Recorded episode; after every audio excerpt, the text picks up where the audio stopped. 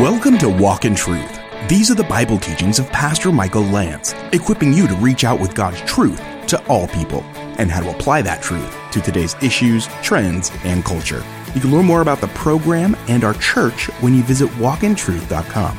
Now here's Pastor Michael's teaching in Hebrews chapter 2, verses 2 through 4, called The Danger of Drifting.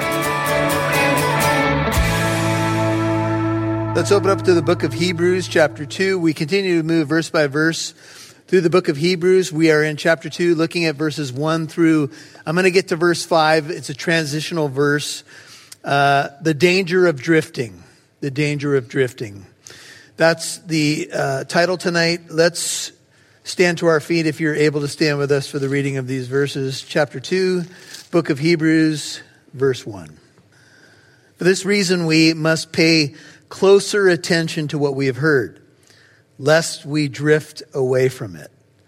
For if the word, Hebrews 2 2, spoken through angels proved unalterable, and every transgression and disobedience received just a just recompense, how shall we escape if we neglect so great a salvation? After it was the first, at the first spoken through the Lord, it was confirmed to us by those who heard. God also bearing witness to them by signs, both by signs and wonders, and by various miracles, and by gifts of the Holy Spirit, according to his own will. For he did not subject uh, to angels the world to come concerning which we are speaking. Father, as we look at these power pack verses and we look at the danger of drifting, we realize that uh, drifting is a very real danger. It's a very real issue. In fact, Many of us could probably picture faces right now that were once uh, professed, committed believers that have drifted away. And tonight we want to see the not just the danger, but the antidote, the uh, the way that we can remedy this issue. Help us to have insight from your word. Help us to understand what you would say to us tonight, and help us to apply your word to glorify you. I pray in Jesus' name. All God's people said. Amen. You can have a seat. The danger of drifting. You may be surprised by this, but I used to be a surfer. It's true. It was many moons ago, but uh, I surfed a lot in high school. And a couple of times I tried to make a comeback uh, in my older years. I remember we stayed down by uh, Newport Beach one time, my wife and I. And I went into the surf shop there and I rented a surfboard. And the one I picked out after I told the girl, I'll take that one, she laughed at me, which I wasn't quite sure how to interpret that. but uh, apparently it wasn't really a board that they rented too much, but I thought it looked fine to me. Well, when I went out there, I had forgotten how much work it was just to paddle on a surfboard. Anybody? Can I get a witness, right? It's like, it's work just to get past those waves and sit there for a while and try not to fall over, try to look cool as you sit there let alone catch a wave and then stand up and then paddle back out. Uh, one thing I remember though, when sitting out on a surfboard uh, many, many times, is you know we would come with a group of people and we would often sit by a lifeguard stand, and you know at Newport and so forth they have numbers on them. So let's just say that we were at 18th Street, and you'd go out and you'd be on your board, and you could pretty much see the numbers you know, on the lifeguard tower. And as you sat there and waited for a wave, inevitably what would happen is you would do what? You would begin to drift. And the way that you could kind of see where you were is I used to be over here kind of aligned with lifeguard tower 18, but uh, inevitably, if I just sat on my board, I would drift and drift and drift. And especially if I did nothing like paddle back where I belonged, uh, I could be a long way away from where I started. All it takes to drift is to do nothing. Just to sit there on your board, and the natural flow of the current can take you off course. And there are a lot of people, you know, we describe it this way in our culture. A lot of people just go with the flow. And they end up maybe at places that they didn't suspect they would be. That is uh, the reality of drifting. One of the ancient symbols of the church is a ship. And one of the great scenes in the Gospels is the disciples there crossing the Sea of Galilee and the storm came and they were being tossed, you know, here and there by the wind and the waves and they were contrary to them. And they were stressed out and they were rowing and Jesus finally came to them walking on the sea. And do you remember the words that Jesus shared with them? They were afraid, they were fearful, they were wondering how it was going to end. And Jesus says, don't be afraid, it's me. And then in Matthew's account, this is Matthew 14, starting in verse 22, he says to them, why did you doubt? Why were you afraid? Didn't you know that with me in your life, I would get you to your intended destination?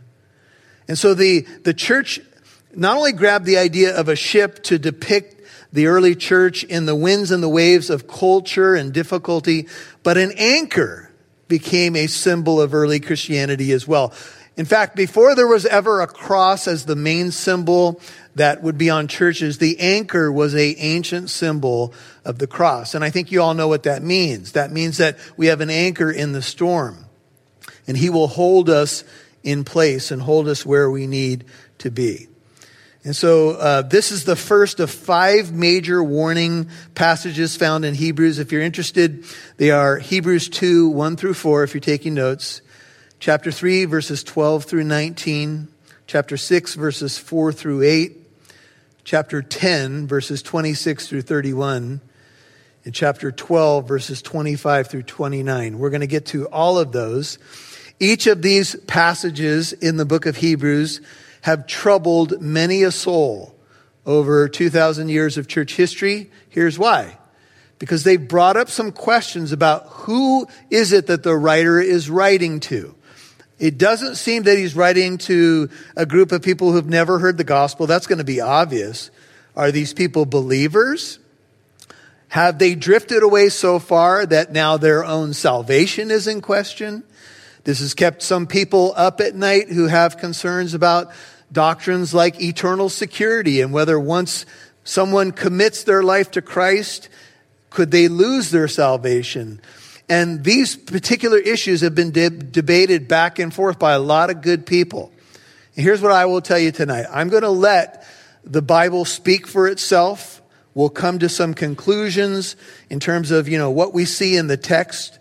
But I'm not going to jump right out and tell you, okay, well, you can just hang your hat on this particular doctrine and here's what we got. Let's let the Bible speak for itself because many of us know that people have certainly drifted away. One writer said, undoubtedly, um, there will be people who never actively opposed Jesus Christ in their lifetime, but simply neglected the gospel. There will be people who end up under judgment who didn't really reject the gospel but neglected it because neglecting the gospel is essentially to reject the gospel. Now, when we look at warning passages like this, what should we do with them? How can we understand them?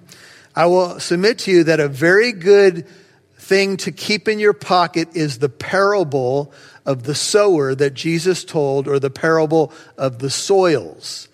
And Jesus talked about different responses to the gospel he called it the gospel of salvation. Other gospel writers would call it the gospel of the kingdom. And people hear the word of God, but their, their uh, growth, their fruit will depend upon what type of soil they actually are. And so this early church was facing persecution. It wasn't popular to be a Christian in many areas of the world. We, uh, when we did the opening teaching on this, I submitted to you that this is probably an early church of Hebrew believers in Rome. We are near the, what's called the Neronian persecutions. That is the persecutions under Nero who set fire to certain areas and blamed the Christians. There was a dispersion of Jews around AD 49 under the Emperor Claudius, and so there was a lot of difficulty going on. And for many early Jewish believers, it would be easier to go back to the synagogue, go back to the temple practices, go back to the law, and fit in instead of standing out like a sore thumb because you've decided to be a Christian. Let me give you kind of a parallel example. Someone comes to faith in a Muslim country. They, uh, let's say they have a vision of Christ. He appears to them in a dream, which has happened in Muslim dominated countries. We've had Muslim people hear the gospel on Christian television and radio. They commit their heart to Christ. Now what happens with their family? A lot of pressure. If not physical persecution, there can certainly be mental persecution. Uh, people can be told, you're not my child anymore, or you're not part of this family anymore. You have a person who's in a cult. Uh, many of you know the major cults in America. Someone becomes a Christian, goes back to their family and says, I'm now a Christian. But the family is all one thing, one religion. And now that person has to take a stand. And theologically, they may be convinced that the Christian faith is the correct faith, but practically, they may not be prepared for the pressure that's going to come with that decision. And so these are the very real issues that we're facing the uh, uh, ancient church as well as facing people today. And so the writer says, for this reason, Hebrews 2 1, if you have an ESV New King James, therefore, and the therefore or for this reason, whenever we're reading our Bibles, we look back. If the writer says for this reason or therefore, he's connecting it to what was written before. Now, chapter one celebrated the superiority of Jesus, that he is the creator, sustainer of the universe. Verse three, chapter one, take a look. He is the radiance of his glory, the exact representation of his nature. Jesus upholds all things by the word of his power. When he had made purification of sins, when he had paid for our sins, he sat down at the right hand of the majesty on high. Amen. You'll hear more from Pastor Michael in a moment. Listen to our podcast mini series, A Step Closer. In these series, Pastor Michael Lantz and others on the Walk in Truth team discuss topics we face in our life from a Christian perspective. Our next series has to do with our recently broadcast of the Song of Solomon talking about relationships. And I think if you're a spouse and just one of you or both of you are going through having shame from not doing it God's way, um, that you need to work on that together, not mm. separately, not one spouse who's having the problem going to get the help that they need, but I think together they need to navigate this you can listen to A Step Closer on walkintruth.com, or you can subscribe and follow Walk in Truth on your favorite podcast app like Apple Podcast, iHeartRadio, Spotify, and many more. That's Walk in Truth's A Step Closer on your favorite podcast app.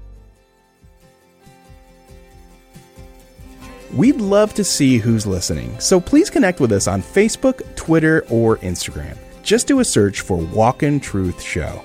Now, back to Pastor Michael Lantz right here on Walk in Truth. At the right hand of the majesty on high. Amen. Jesus Christ paid for our sins at the cross. From the cross, he says, it is finished. He was raised, Romans 425, for our justification. We now, being in Christ, have the righteousness of Christ credited to our account. The gospel is amazing. The gospel is, gives us true peace with God. We are reconciled to God. Now, the writer of Hebrews has been making the case for the superiority of Jesus to everything else, to angels, to the old covenant. He's the creator, the sustainer. He is the one that we look to. And I think that case is amazing.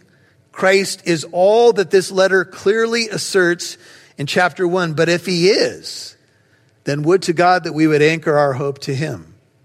Would to God that we would not drift away because of pressure or because of many other things. Let me just say to you, if I were to ask you right now, uh, what do you think makes people drift?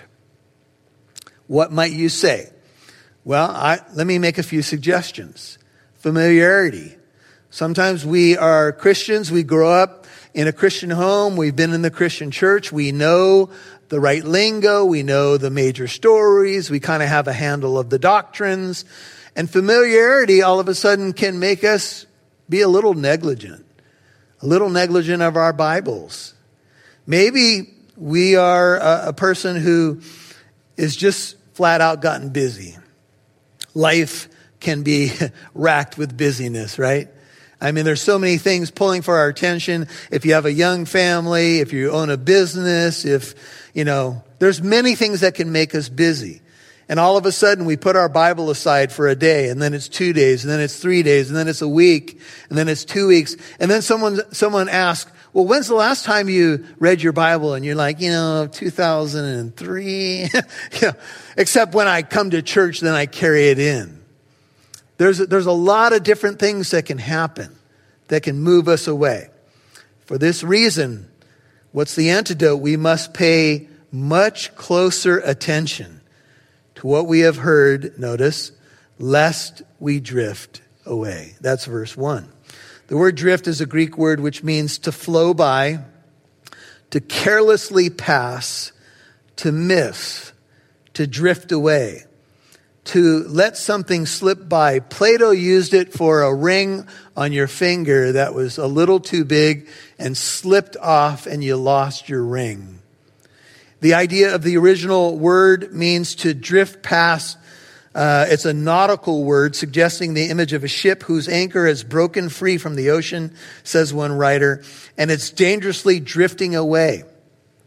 When I was uh, growing up, my mom, a very overprotective mom, she may be watching right now, so I'll be careful how I say the things that I say, but she would say these things to me. I would be leaving the house and she'd say, Michael, be careful. And then it became, be careful in your activities. And it became, be careful in your daily activities. And one time she said to me, Michael, do you watch the road when you drive? And I said, Mom, no, I try to look off to the side the whole time. and, and you all know that if you have taught a, a, class or you have a friend that's easily distracted, sometimes what we want to scream out, and sometimes we literally do, we do something like this Pay attention! Uh, I was teaching a, a class, Bible release time, a couple years back, and I had a really squirrely kid. He could not sit still. And so I had to give him things to do uh, to kind of keep him focused. And he was there, there, Pastor Michael, and you wouldn't believe when we went the other day, we were over here and then we were over there. And I was like, hand these out. Pay attention. Right? And we all know that when we're sharing something that we think is significant, we would like people to pay attention. Pastors deeply appreciate when people are going, yeah, yeah, yeah, yeah, and not going, so the writer says, if you are prone to drift, there's something that you need to do. You need to pay close attention. Have you ever been on the road and maybe you saw a car begin to move across you know, kind of get out of the center of the lane and maybe even move across to another lane. Or maybe you had to move over real quick to avoid uh, a car. I remember we were coming back from Mexico on a trip and uh, we were in this elevated truck. And I looked down and this car was kind of swerving back and forth and look, you know, kind of looked like the guy was drunk. And I was able to look down and peer into the, the cab and this man was slapping himself across the face. and I'm like, what is this, a bad movie or something? Well, what was happening is he was falling asleep and he was trying to battle uh, not falling asleep. And so you can, you can tell that when, when someone's drifting, have you ever done this before? Maybe don't, maybe don't tell someone who'll get mad at you, but have you ever kind of caught yourself when you were driving and thought, you know, I haven't even paid attention to the road for the last five miles. I have no idea how I even stayed in the lane. So I used to play a lot of slow pitch softball and we went to Las Vegas and we played in this tournament all day. And in these slow pitch tournaments, it was double elimination. And so you could play from morning until evening. We, we probably played 10 games. We were in the championship game. It was late at night, about, you know, a good five hour drive to come back from Vegas. I was the drummer on a worship team. I had to be at church at seven in the morning. I wasn't gambling in Vegas, just so you know. I was playing softball. So we went out to dinner. We played the last game. It was a, it was a long day. So many softball games, so much energy, uh, you know, given. Ate dinner, had a big cup of coffee and decided I'm driving back. And I, I probably got on the road. I don't know what it was. It was probably 11 o'clock at night. So, you know, it was hitting 2.33 in the morning. And I remember I was on the 15 freeway and I began to look at the lights and I began to see different animals in the lights. Like I looked up and the light went roar. I was like, whoa, wait a minute. And so I started doing that slapping thing too and poking myself in the eye. No, just kidding. But, uh, I kind of snapped out of it, you know, rolled the windows down, turned the music up, got home, and there was a huge accident on the 15 freeway. Uh, about if I would have pulled over or something, I probably would have been involved or somehow held up by that accident. Anyway, here's the point. Usually, when someone's drifting, something else is going on. Either they're not paying attention, or they're asleep or have you ever done this? A car looks like the person may be drunk and then you, you give them ever give them a look like what in the world's wrong with you? Right? And you can see that they're on their phone or they're doing their makeup. See we drift when we're distracted. We drift when we're not paying attention You've been listening to The Danger of Drifting, Part 1 on Walk in Truth. That was Pastor Michael's teaching in Hebrews chapter 2, verses 2 through 4. As always, if you missed any part of today's program, Walk in Truth is on Apple Podcast, iHeartRadio, Spotify, and many more podcast apps. Subscribe for free to hear Pastor Michael's teachings in more books of the Bible. And would you please do us a favor and encourage a friend or a family member to listen to Walk in Truth on this station? The same if you're listening on podcast. Please click the share button. If Pastor Michael's teachings have been a blessing to you, then our hope is they'll do the same for someone you care about. Thanks so much for spreading the word about walk in truth. Now here's Pastor Michael with a final word. Well, maybe as you think about this idea of drifting, you would say, man, I have just been distracted. Well, what is it that's distracting you? What would you say it is? If you really had to draw kind of a what is distracting me is, and you had a line in front of that word, is what? Is it worldly pursuits? Is it the uh, deceitfulness of riches, as we see in the parable of the soils, the cares of this world, the uh, you know, there's there's so many things that can come at us, right? Maybe you're just overwhelmed right now. Maybe you've kind of lost your way because you've walked away from daily devotion. And you know, if you move away from daily devotion, you drift a little and a little and a little more until you find yourself way over somewhere where you never expected to be. And you might say, how did I get here? Well, all it takes to drift is to do nothing, right? so you might say, well, Pastor Michael, you've already preached on that. What do I do now? What's the answer? The answer is simply get back to where you belong. If you've drifted, get back start paddling back to where you were. you say, well, it seems like an overwhelming distance. Well, just paddle a little bit at a time to use the ocean analogy. If you drifted on the surfboard and you're in front of jetty 16 instead of 19, what do you do? Well, you can either paddle back or cruise in on a wave and walk back, but either way, you got to get back. You know what I'm saying? And there's only one way to get back. That's one paddle or one step at a time. So you say you're using a lot of analogies here, Pastor Michael. Bottom line it. Here's the bottom line. Get back to your Bible, get back into fellowship, dive into the deep end of the things of God, and you will get back where you need to be. This is Walk in Truth. This is Pastor Michael Lantz. We're in the incredible book of Hebrews, and you're going to notice that there's several, in fact, five uh, sobering warning passages about the danger of falling away or drifting away from the living God. And these are sobering passages. So we need to understand the context and who's being spoken to, but it's always a real danger for any of us to drift.